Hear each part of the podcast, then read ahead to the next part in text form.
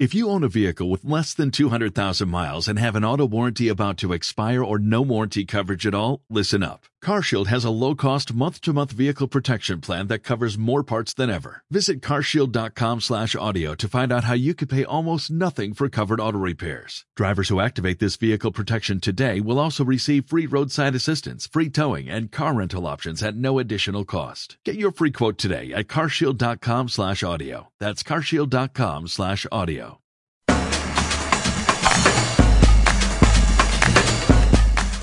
Bueno, y en otro tema, la Secretaría Distrital del Hábitat hace aproximadamente cuatro años viene manejando un tema muy importante para la ciudad y es el tema de la subasta de los lotes más como, conocido como lotes de engorde en vía de extinción.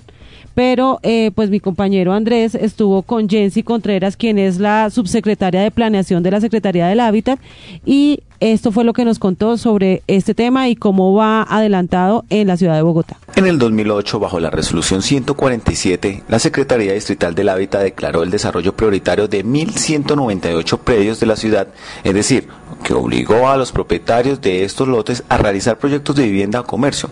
Jensi Contreras, subsecretaria de Planeación y Política. Este es un instrumento de planeación de Planeación y de Gestión del Suelo que está establecido en la Ley 388 de 1997 como un mecanismo para movilizar el suelo en la ciudad y para que los predios que están ahí disponibles puedan cumplir con la función social de la propiedad que se establece en la norma. Lo que hace el Plan de Desarrollo Bogotá Positivo es identificar unos lotes que cumplen esas condiciones, que tienen el uso permitido de vivienda y eh, con el objetivo de que se desarrollen en vivienda de interés prioritario y o social. La subsecretaria explicó que luego de cuatro años en que la entidad buscó a los dueños de estos lotes, logró habilitar 300 predios en la ciudad y se tuvo que revocar 895 predios por no cumplir los requisitos. Se revocaron 895 predios que suman 696 hectáreas. Se revocaron porque tenían limitaciones al desarrollo urbanístico, es decir, estaban en zonas de riesgo, tenían afectaciones viales que impedían el desarrollo del predio, tenían eh, afectaciones por riesgo, inundación alta eh, o remoción en masa alta. En los lotes habilitados se construyeron más de 10.000 viviendas de interés social, 544 viviendas de interés prioritario y 1.709 viviendas tradicionales. En Bogotá es mi hábitat. Noticias del sector. Es hora de humanizar el transporte en Bogotá. Es hora de tener un transporte más digno. Por eso proyectamos construir el primer metro ligero de la ciudad que en principio unirá al norte y al sur, desde el 20 de julio hasta la calle 184 por la carrera séptima. Será un metro humano, ambiental y moderno, como lo merecen los habitantes de Bogotá. Esto es Bogotá Humana.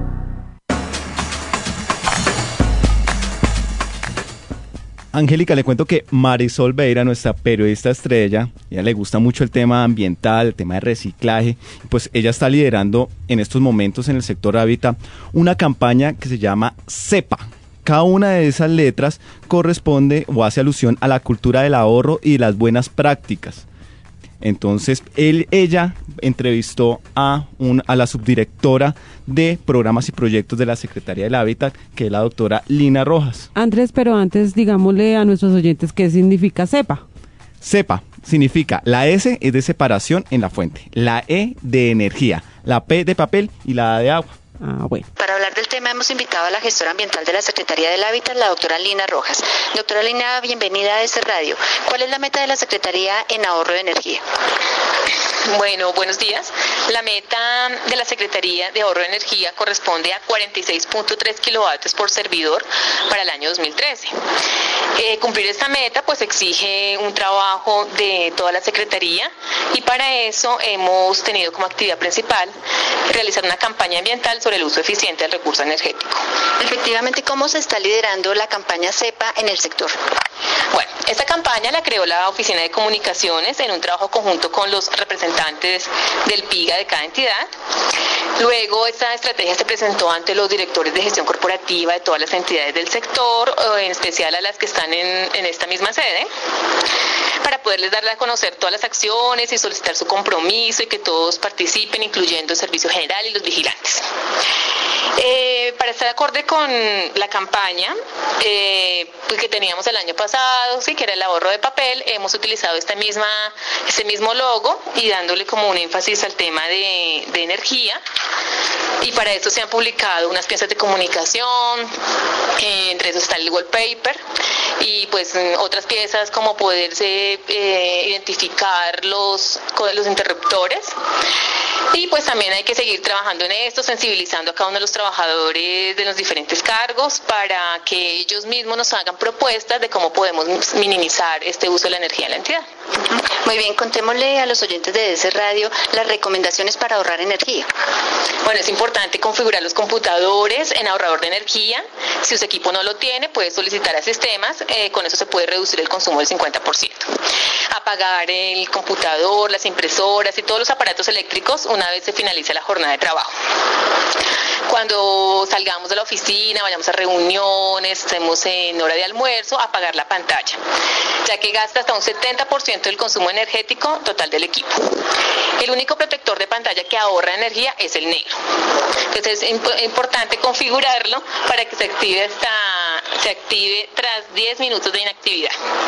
También está eh, recargar los equipos solo el tiempo necesario y desenchufar los cargadores al terminar esta recarga y así evitamos consumos excesivos e innecesarios. Los cargadores siguen consumiendo hasta un 95% de energía aunque no estén conectados al aparato.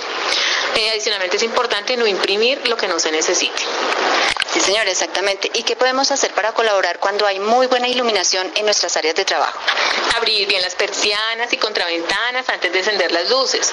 Compartimos entre todos eh, la luz del día, entonces es importante que tengamos esas eh, persianas abiertas. Evitar el olvido crónico y apagar las luces que no sean necesarias.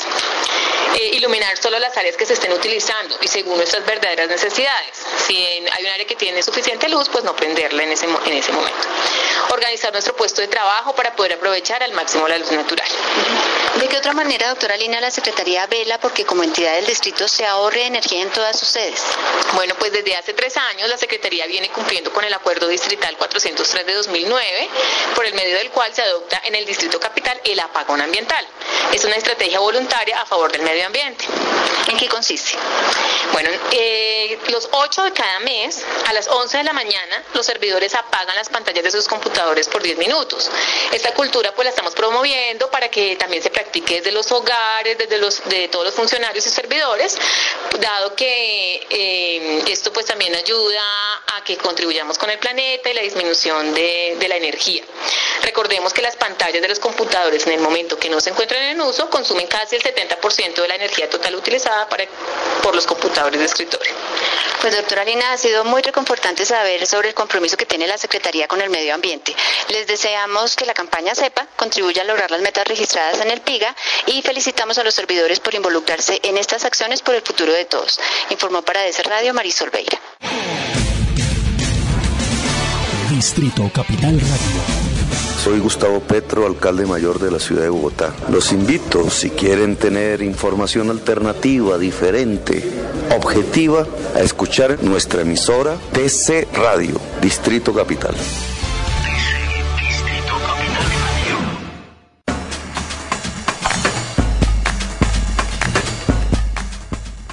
Bueno, y en noticias del sector les contamos que la Unidad Administrativa Especial de Servicios Públicos celebró el pasado viernes 17 de mayo el Día Internacional del Reciclaje. Al ser su programa bandera Basura Cero, esta entidad está comprometida con el cuidado del medio ambiente y la importancia que tiene el reciclaje para la ciudad. Con ayuda de las Secretarías de Hábitat y Ambiente y el Centro Comercial Gran Estación se realizaron dos actividades para celebrar este día tan importante. Al interior de la Secretaría del Hábitat se realizó una reciclatón convocando a todos los servidores públicos del sector a que llevaran todo el material reciclable de sus casas y puestos de trabajo para eh, y se hizo un concurso donde todas las entidades realmente participaron fuertemente. Angélica, fueron cerca de tres toneladas y media las que se eh, recolectaron en la Secretaría. Entonces, una cifra muy importante y un compromiso pues de los mismos funcionarios del sector Hábitat. Sí, Andrés, muy importante esto. Y también eh, en el Centro Comercial Gran Estación se celebró con los, las personas que estaban allá y ah, pues con diferentes actividades, con artistas y todo eso. Pero para hablar de este tema nos acompaña el jefe de la Oficina Asesora de Planeación del Agua, es el doctor Héctor Miguel Vigoya. Doctor Héctor, muy buenos días. Bueno, buenos días. Héctor, bienvenido a Bogotá es mi hábitat. Y bueno, ¿qué se hizo en el Centro Comercial Gran Estación? Bueno, gracias por la invitación. Les quería comentar eh, eh, qué hicimos nosotros el día viernes 17 de mayo en el Día Internacional del Reciclaje.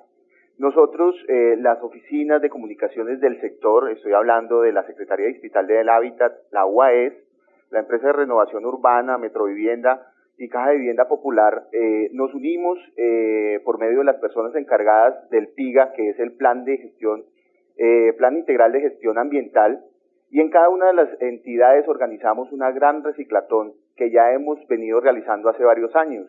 Esta vez contamos con el apoyo de todos los funcionarios y alcanzamos, como vos lo dijiste, a recoger algo así como 3.700 kilogramos de, em, material reciclado. Eh, adicional a eso, eso lo hicimos en cada una de nuestras oficinas. Adicional a esto, hicimos también en el centro comercial, en las horas de la tarde, en el centro comercial Gran Estación, eh, una, una reunión en donde nos acompañó el eh, colectivo DDU con un desfile de modas con prendas hechas en telas recicladas y accesorios hechos con diferentes residuos, todos reciclados, ¿sí? En cuanto eh, tuvimos un, temas musicales que nos acompañaron, eh, tocaron Latin Latas y Valdes Boy, quienes hacen eh, música con, los, con instrumentos a partir de la basura, y adicional a eso también tuvimos los cantantes Kirtan y Juan Camilo, que ellos cantan, eh, tienen sus canciones con un sentido de responsabilidad ecológica. Definitivamente fue una gran jornada, una jornada muy alegre, muy colorida, y cumplimos con nuestro objetivo, que es el de ir impulsando poco a poco la, la cultura del reciclaje en nuestra ciudad.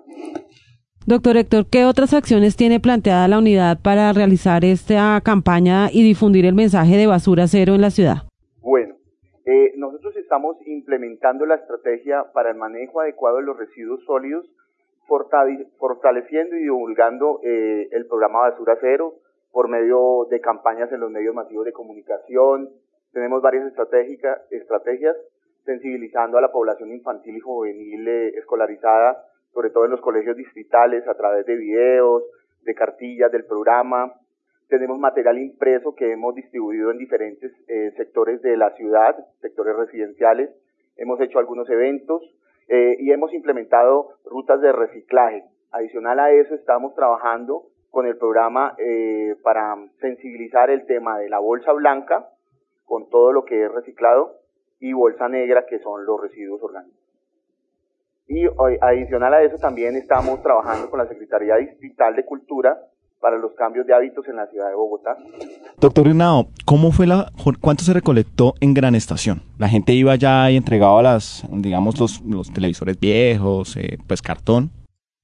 Mira, nosotros lo que hicimos en cada uno de nuestros, de nuestras oficinas eh, fue disponer unos módulos para que en cada una de las oficinas eh, recogiéramos todo lo que es de los residuos reciclables y los RAES, que son los los residuos eléctricos y electrónicos.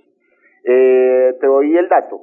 En la Secretaría de Hábitat recogimos 1.325 kilogramos, en la UAES 575 kilogramos, en la empresa de renovación urbana eh, 1.200 kilogramos, Metrovivienda 440 kilogramos, en la Caja de Vivienda Popular recogimos 100 kilogramos, para un total de algo así como 1.700 kilogramos recogidos de material reciclable. Doctor, y para terminar, eh, digamos, eh, díganos qué gana la ciudad con todo el tema de reciclaje y separando en la fuente. Bueno, ganamos todos, ¿no? No eh, gana la ciudad, ganan los usuarios. estamos implementando lo que es la cultura ciudadana, la cultura ambiental. Reducimos el volumen de las basuras y aumentamos la vida útil de nuestro relleno sanitario Doña Juana.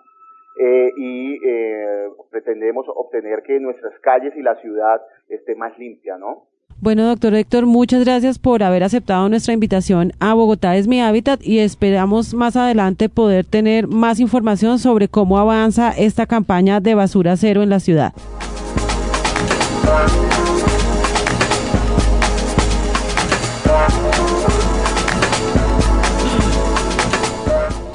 Bueno, y llegamos al final de nuestro espacio de Bogotá es mi hábitat. Los invitamos al próximo jueves a las 10 de la mañana con todas las noticias del sector.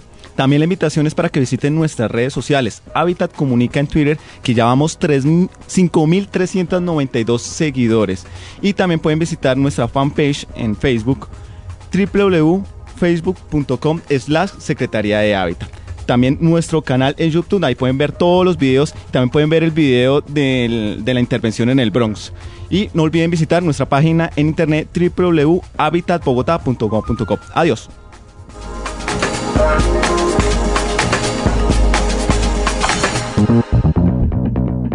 Bogotá es mi hábitat, un espacio para que usted se entere de los programas que adelantan nuestro sector. Taller de la ciudad. Subsidios. Reasentamientos. Legalización. Gestión de suelo. Servicios públicos. Bogotá recicla. Plan Centro. Un segmento producido por Metrovivienda, Unidad Administrativa de Servicios Públicos, Caja de la Vivienda Popular, Empresa de Renovación Urbana y la Secretaría Distrital del Hábitat.